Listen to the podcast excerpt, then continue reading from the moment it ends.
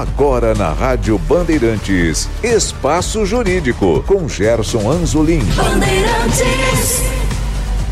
Bom dia! Com oferecimento do Colégio Notarial do Brasil, Seção Rio Grande do Sul e dos cartórios de protesto do Rio Grande do Sul, iniciamos o programa Espaço Jurídico na Rádio Bandeirantes.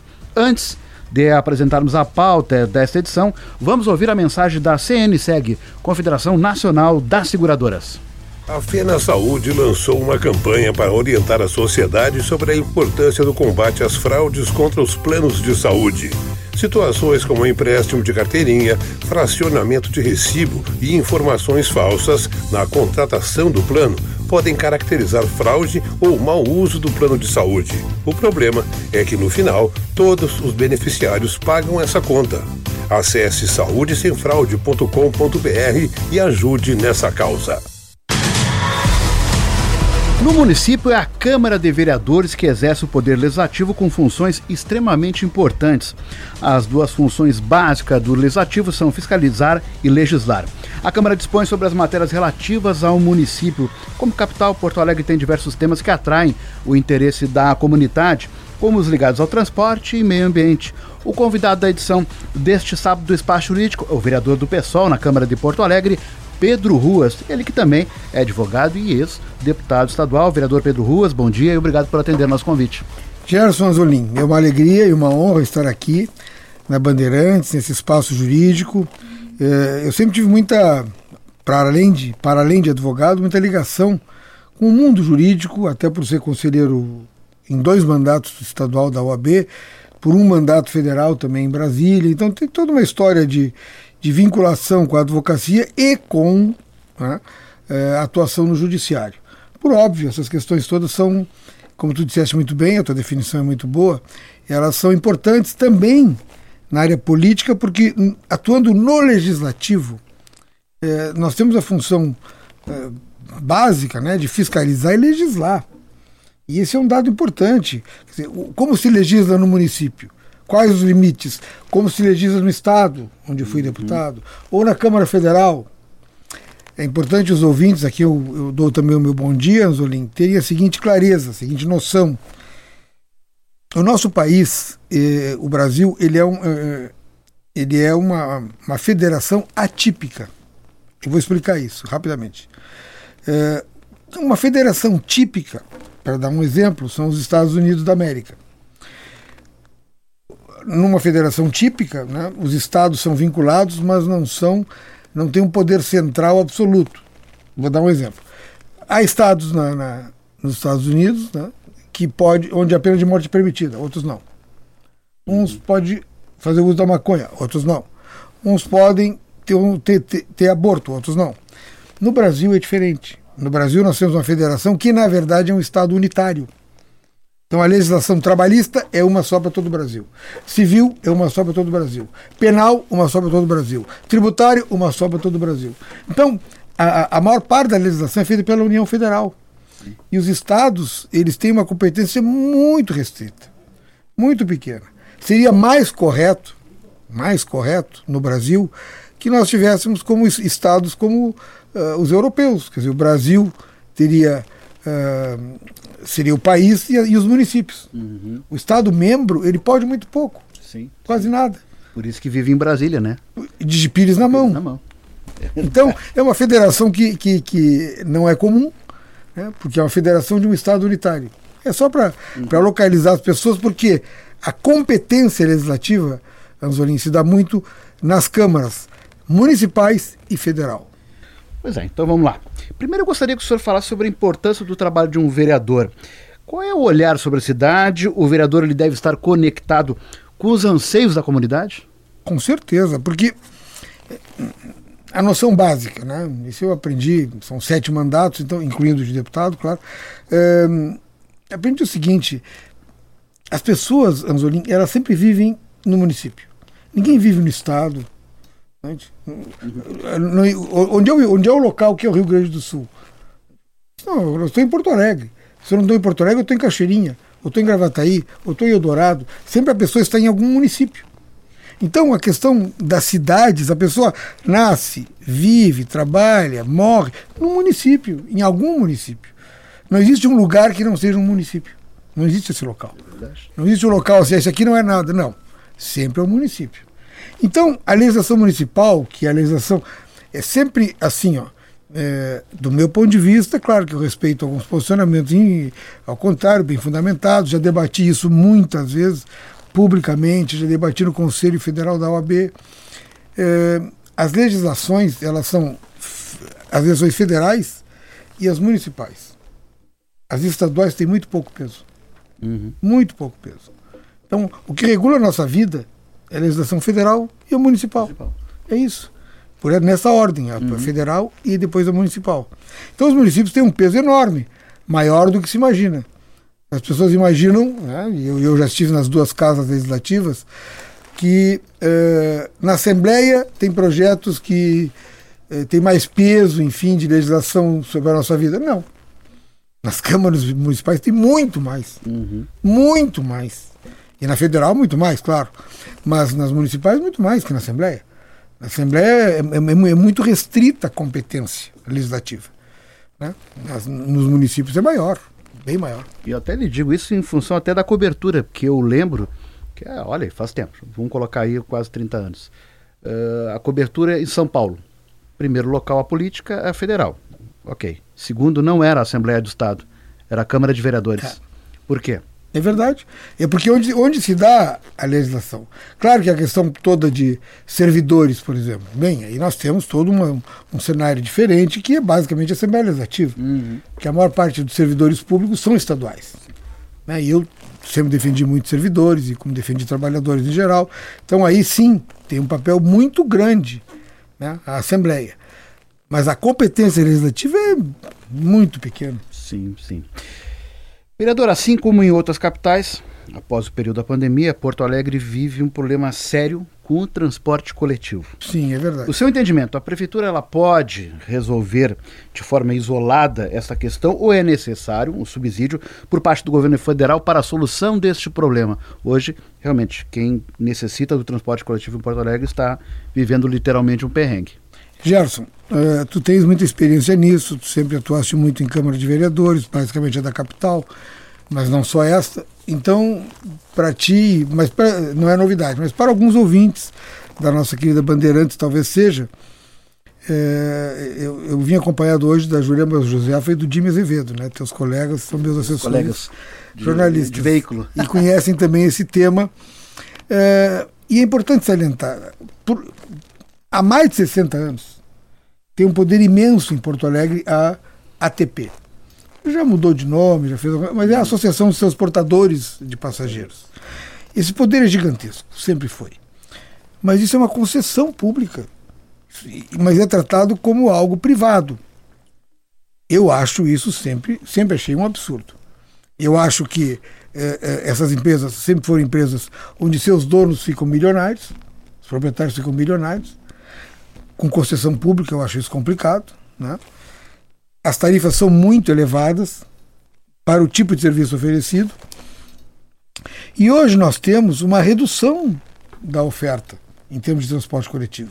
Tem lugares na Lomba do Pinheiro, por exemplo, que a pessoa tem que pegar quatro ônibus para chegar num atendimento da prefeitura. Tem vários locais que as pessoas, eh, várias linhas foram tiradas. Hum. Algumas linhas da Carris, por exemplo, passaram para a área privada. Bem, só que a área privada não cobre toda a linha. Então, eh, eu, eu, eu acho que a manutenção da Carris é um tema importante, que a gente deveria um dia tratar, eh, mas, enfim, eh, o que nós temos em Porto Alegre é, é, um, é um momento muito delicado, muito difícil, de um, de um serviço que ele não é, é bem prestado e ele é caro. É claro que se tivesse, eu, eu não seria contra alguma ajuda de dinheiro federal. Sim. Eu não seria contra isso. Agora, o problema maior não, não está nisso, e sim na origem desse poder da ATP. No atual momento, no seu entendimento, corremos um risco de um colapso no sistema de transporte, do jeito que está indo. E, aliás, o senhor lembrou bem, ainda temos a possibilidade do governo colocar, eh, é a intenção, eh, de fazer o processo de privatização da Carris. Acho isso, isso problemático. Não, não, eu não diria com colapso né? Uhum. no sistema. Agora, há um prejuízo de qualidade sem a Carris brutal. Né? E eu vou dar um exemplo assim, ó. É, eu tenho. a Jurema e o Jimmy conhecem bem isso, que me acompanham aqui. Desde 89, uma lei em vigor em Porto Alegre e desde 2005 uma lei em vigor no estado, criando transporte hidroviário de passageiros. Aqui no Rio Guaíba, por exemplo, essa lei prevê a ligação via fluvial de todo o extremo sul, Ipanema, Lamin, enfim, eh, ao centro e vice-versa. Ora, sempre houve uma pressão muito grande da ATP para que esse transporte não fosse realizado. Não, não deixaram acontecer esse transporte. Esse transporte é importantíssimo. Só quem utilizou essa lei, e até ele foi muito gentil na época e, e correto, foi o prefeito Fortunati, ex-prefeito, ele fez um convênio com Guaíba para criar o catamarã e ele falou: olha, a lei número tal do vereador Pedro Ruas. Essa lei, a lei de 89. Fortunati usou essa lei para fazer o convênio. Foi, foi, foi bonito o gesto dele, me chamou, eu fui lá na assinatura. Foi... Agora, na primeira viagem eu fui convidado e fui. E já deu problema na primeira. Por quê? Porque ela saiu aqui do Cais do Porto, passou ali no, no, no Barra Shopping, Uhum. E já, já não podia passar no Barra Shopping porque tinha um atracador lá, mas não estava dentro do convênio. E, bom, mas podia ter atracadores em todo o nosso, toda a zona o sul Catamarã da cidade. É, um, é um exemplo, um bom exemplo. Mas claro, isso aí faria, isso aí desafogaria tudo. Há, há previsão, inclusive, de transporte integrado, como no Rio de Janeiro, então Estou dando uma hipótese, tá? Uma hipótese uhum. que não está prevista ali, mas pode ser feito. É, pega um ônibus da Restinga até Belém Novo. Belém Novo pega a barca e vem. Uhum. Com a mesma tarifa, ou, um pouco, ou, ou uma, alguma mudança, enfim. Mas é, a pessoa sai daqui no, no, no horário de pico, vai para Restinga com duas horas de ônibus, mais de duas horas. Sim, sim. Eu já fiz esse trajeto várias vezes. Sim. Eu nunca morei na Restinga, eu fiz para conhecer. É terrível. Uhum. É terrível sair daqui. Pega o ônibus às 5 e meia, 15 para 6, vai chegar às 8 da noite. É, é, um, é um gasto de tempo. No destino. É, é, pesado isso. E por que não tem um transporte hidroviário?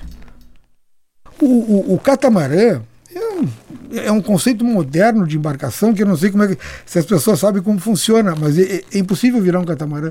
Porque são dois barcos e uma tábua em cima. Uhum. Então não tem como virar. Sim. É que nem aquele carro de Fórmula 1 assim, que é colado no chão. Uhum. Ele não tem como virar. É. Então, é, é, é, muito seguro. Quando eu era criança, havia esse transporte hidroviário de, de, passageiros. Eu sou de Porto Alegre, né? Só que era um transporte assim, eu acho que era meio clandestino, não sei como. Eu, eu, lembro até do, do, do, nome do barco que eu usava, era Graúna. Eu ia com meu pai e com minha mãe para essas ilhas, é, para Vila Elza, é, para, sei lá, nas ilhas que a própria Pintada se ia pelo Sim. rio, para poder aproveitar, ficar na, eram praias, né? para as pessoas de classe média baixa e tal, eram as praias que nós tínhamos acesso. E ia de, eu ia de, de barco. Hoje não tem como andar. Não existe essa ligação. É, temos que pensar mais nisso, né? Não, o transporte hidroviário de passageiros tem legislação prevendo, não, a prefeitura não faz porque não quer. Hum. Ou porque a ATP não deixa.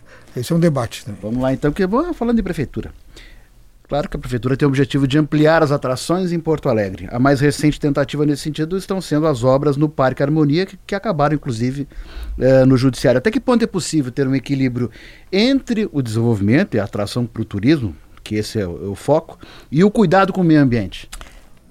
Esse é o debate eterno né, da, da, da humanidade. Agora nós temos que ver o seguinte: é, é que o meio ambiente precisa ter prioridade.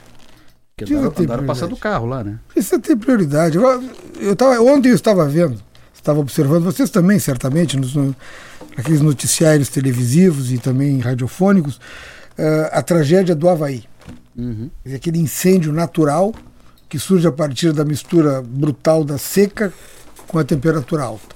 Devastou o Havaí, um paraíso que é o Havaí, né? Eu não conheço o Havaí, mas sempre se tem a ideia do paraíso, né? Sim. Tropical, enfim, mas devastou o Havaí. Eu vi depoimentos de brasileiros que moravam lá. Meu Deus, uma tragédia. Então, o meio ambiente, e, e, e desde 1880 não se tem uma temperatura tão alta no mar. Isso vai levar, né? Aquela história de que as geleiras começam a derreter. Uhum. Então, o, o, meio ambiente, do meu ponto de vista, é prioridade. Então, essa história assim, ó, o progresso tem que existir, é claro, mas ele tem que ser subordinado ao interesse ambiental de cada região. O exemplo que deste, Gerson, é muito bom. Por quê? Porque tivemos ali uma longa batalha que continua. Nesse momento, a prefeitura venceu o último round, mas nós já vencemos antes e vamos continuar lutando. Por quê? Porque o, o chamado Parque Harmonia é, é, um parque onde tradicionalmente né, há eventos em setembro de caráter de natureza gauchesca, assim, as, as nossas tradições, o que é muito bonito. Aliás, eu, eu acho que, era, que a tradição gauchesca é na grama e não no cimento. Né? Mas enfim, é, imagina uma cancha reta no cimento. Nunca. Como é que o cavalo vai correr no cimento? Mas. É, e fora disso, aquilo ali é, é de uma beleza natural muito grande e tem espécimes ali, tanto em flora quanto em fauna, que só tem ali. Uhum. Só tem ali. Alguns espécimes nós vamos perder para sempre. Então, o que, que eu, eu, eu, olhando o que, que terá ali, me chamou a atenção uma roda gigante, gigante. O que falta faz uma roda gigante ali, pelo amor de Deus? Uma roda gigante vai tomar o espaço das árvores, dos pássaros, da, da, da, grama, da vegetação rasteira. Uma roda gigante. Não tem nada contra a roda gigante, mas não ali. Tem lugar para isso, tem outros locais para isso. Né? Eu acho um absurdo desmatar, desmatar, terminar com aquela parte ambiental da cidade importante, vai diminuir o percentual do verde em Porto Alegre. Uhum. E Porto Alegre estava bem cotada até no verde. Perdia para Curitiba, para alguma cidade, mas estava bem cotada. Perde bastante com aquilo ali. Então, é, isso, isso, uh, isso tem uma penalidade, até do ponto de vista comercial. Né? Uhum. Quanto menos verde, menos atraente é né? para os investimentos que vêm de fora. Isso é no mundo todo, não é só em Porto Alegre. A ideia de um foi... selo verde, né? E, vereador, ali é uma concessão, né? Para Sim. essa empresa que está Sim. fazendo essa, 30 anos. essa administração. Em 30 anos não sobra nada. Pois é. É terrível isso. As pessoas eh, têm que ter noção. Eu acho que aprende... o Brasil inteiro aprendeu com o desmatamento na Amazônia, com o desmatamento no Pantanal, com os incêndios, aprenderam.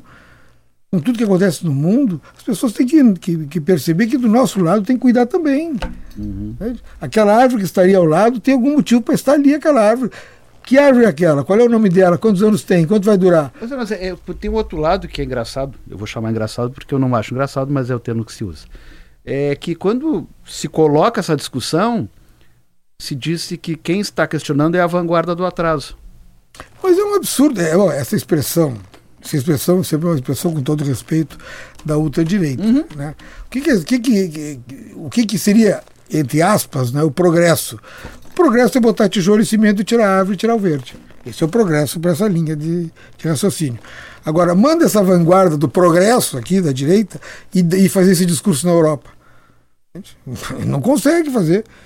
Por quê? Porque lá as pessoas estão já conscientizadas da importância do meio ambiente uhum. E, e, gigantescamente importante para toda a humanidade. Hoje, cada vez mais, tem aquele chamado efeito borboleta no meio ambiente. Aquilo que a borboleta bate asa aqui, uhum. faz um furacão lá na outra. Bom, a, a, queimada da Amazônia reflete no mundo inteiro. Sim, mas em, em princípio essa hora está correndo e vai correr até segunda decisão, terceira decisão. Sim, é porque é, não foi julgado ainda o mérito, né, uhum. né, Solim? Então houve assim, houve uma é, entrou a ação, uma ação de entidades ambientalistas é, e se conseguiu uma liminar. Né? Eliminar, uh, a ideia da liminar é assim, é que pode haver um prejuízo irreversível para o meio ambiente. Bom, essa liminar foi cassada no Tribunal de Justiça.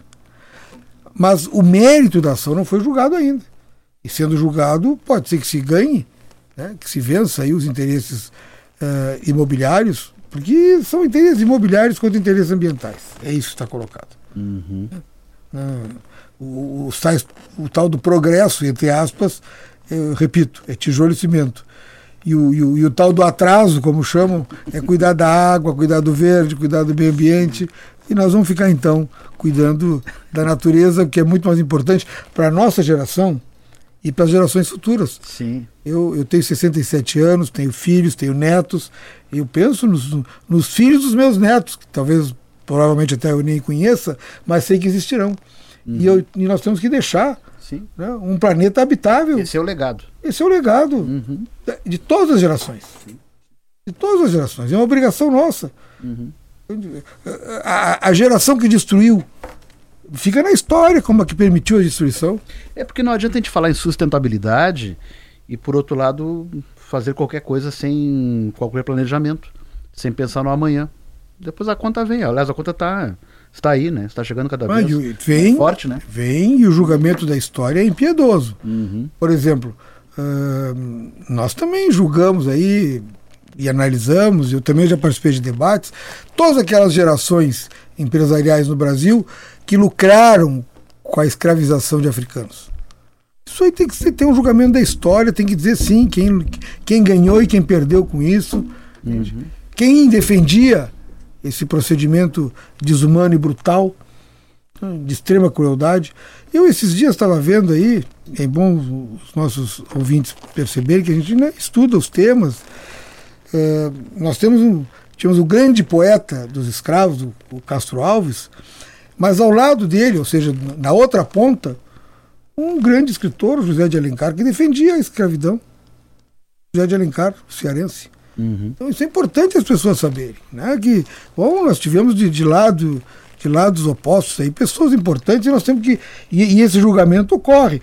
Como é que eu trago para a questão ambiental? As gerações futuras vão dizer, bom, mas e naquele tempo lá que vivia o Gerson Zolim, a Juliana Josefa, o Jimmy Azevedo, Pedro Ruas, que, que eles faziam nesse período aí? Pô, a gente estava lutando, né? Sim. Lutando contra essa ideia de que progresso é cimento e tijolo. Eu vou dar uma guinada aqui na pauta, porque eu quero aproveitar a sua experiência e na advocacia tô, para entrarmos em temas do direito. Em 2017, o governo Temer promoveu a reforma trabalhista. O discurso no período era de que a iniciativa iria colaborar na geração de empregos, fato que não acabou não acontecendo. Não Na sua avaliação, por que que isto não ocorreu? Ele, isso nunca foi o objetivo. O que que acontece? Né? Era o discurso, né? É, nunca foi o objetivo. O, o, o Brasil tem uma característica interessante. Né? É, entre o, os anos de 1939 e 43. É, era Vargas. Era Vargas. É, foram criadas algumas instituições assim de extrema importância: a Justiça do Trabalho, o Salário Mínimo e a CLT. A CLT de 43. Uhum. Bem, em 17, de, mais de 70 anos depois, o, o, todo esse tempo o, o patronato, o, os patrões, os grandes empresários, enfim, eles quiseram acabar com a CLT. CLT sempre foi um entrave para essas pretensões de, do, do, do, lucro desmedido. Né? Para os ouvintes terem uma ideia, nos, nas primeiras três décadas do século XX, as mulheres trabalhavam até o último dia antes do parto. E no primeiro dia depois que levantavam já, sob pena de perder o emprego. E que emprego era o que as mulheres tinham? em 1910, 1920, o um emprego sem salário. O salário era só para homem. As mulheres trabalhavam por um prato de comida ao dia, assim como as crianças até 12 anos. Isso era antes da CLT. Trabalho noturno para criança, trabalho insalubre. CLT veio mudar tudo isso em 43. E todos esses avanços que tivemos, nós, boa parte deles perdemos em 17. Uhum. Houve um compromisso do, do atual presidente da República Uh, e eu posso cobrar porque apoiei, todo mundo sabe, né? Uhum. Apoiei o, a candidatura Lula. Uh, fiquei muito... não pretende mexer, o governo federal pois é, eu fiquei muito feliz com a vitória, mas muito triste com essa posição atual de não mexer. Eu também acompanhei o não mexer. Eu acho um absurdo, porque na campanha se dizia que ia ser mexido. Uhum. E eu confiei nisso e vou cobrar isso. Eu acho que tem que ser mexido, sim. Eu acho que nós temos que. É, olha, no mínimo, no mínimo, 70% da reforma de 17 tem que ser anulado. Quais os pontos que o senhor destacaria que é necessário uma revisão? Eu acho assim, ó, a formalização do contrato de trabalho. Porque isso partiu para a informalidade de forma absoluta. O tal do trabalho intermitente. Contrato de trabalho é contrato de trabalho. Pode ter é, cláusulas especiais, específicas, mas que preservem a natureza do contrato. O temporário também ficou bem liberado. Mas claro, Claro, ficou. É, na verdade, é uma destruição da própria CLT, é isso que eu digo. As pessoas não se dão conta, mas é, é, nós tivemos legisladores da área trabalhista geniais copiados do mundo todo. Por exemplo, a, a, chamada hora reduzida noturna. No Brasil, a hora trabalhada entre 22 horas de um dia e 5 horas do dia seguinte, ela tem é, 52 minutos e 30 segundos, e não 60 minutos. Uhum. Bom, esses 7 minutos e meio que faltam em cada. Que, que, que são diminuídos por uma ficção jurídica, né? Em cada hora, somam a oitava hora. Então, trabalhando 7, vale 8. E o adicional noturno. Não, esse é a hora reduzida noturna. Reduzida. Além disso, tem um adicional noturno. Uhum. Porque o trabalho noturno ele é mais penoso que o diurno. A pessoa perde o contato com a família, perde o contato com os amigos, então ele, ele é mais difícil de ser executado. Dorme menos, mesmo que durma de dia. Troca o dia pela noite, né? Claro. Literalmente. Eu já trabalhei à noite, eu sei que é mais difícil. trabalhava na prefeitura das 19 a 1. Isso lá quando eu tinha meus 19 anos uhum. e, era, e era escriturário. E, e, eu sei que é mais difícil, sim. E aí, bom, todo mundo sabe, isso aí é um conceito mundial. Então, é, é são, são muitas é, é, garantias que a CLT trouxe às trabalhadoras, aos trabalhadores, que, puxa vida, é, perdemos em 17. Ao, ao invés de avançarmos, vejam o que estava em discussão naquele período ali. A licença maternidade é de 120 dias. A licença paternidade é de 5. Ah, mas tinha que ser diferente isso.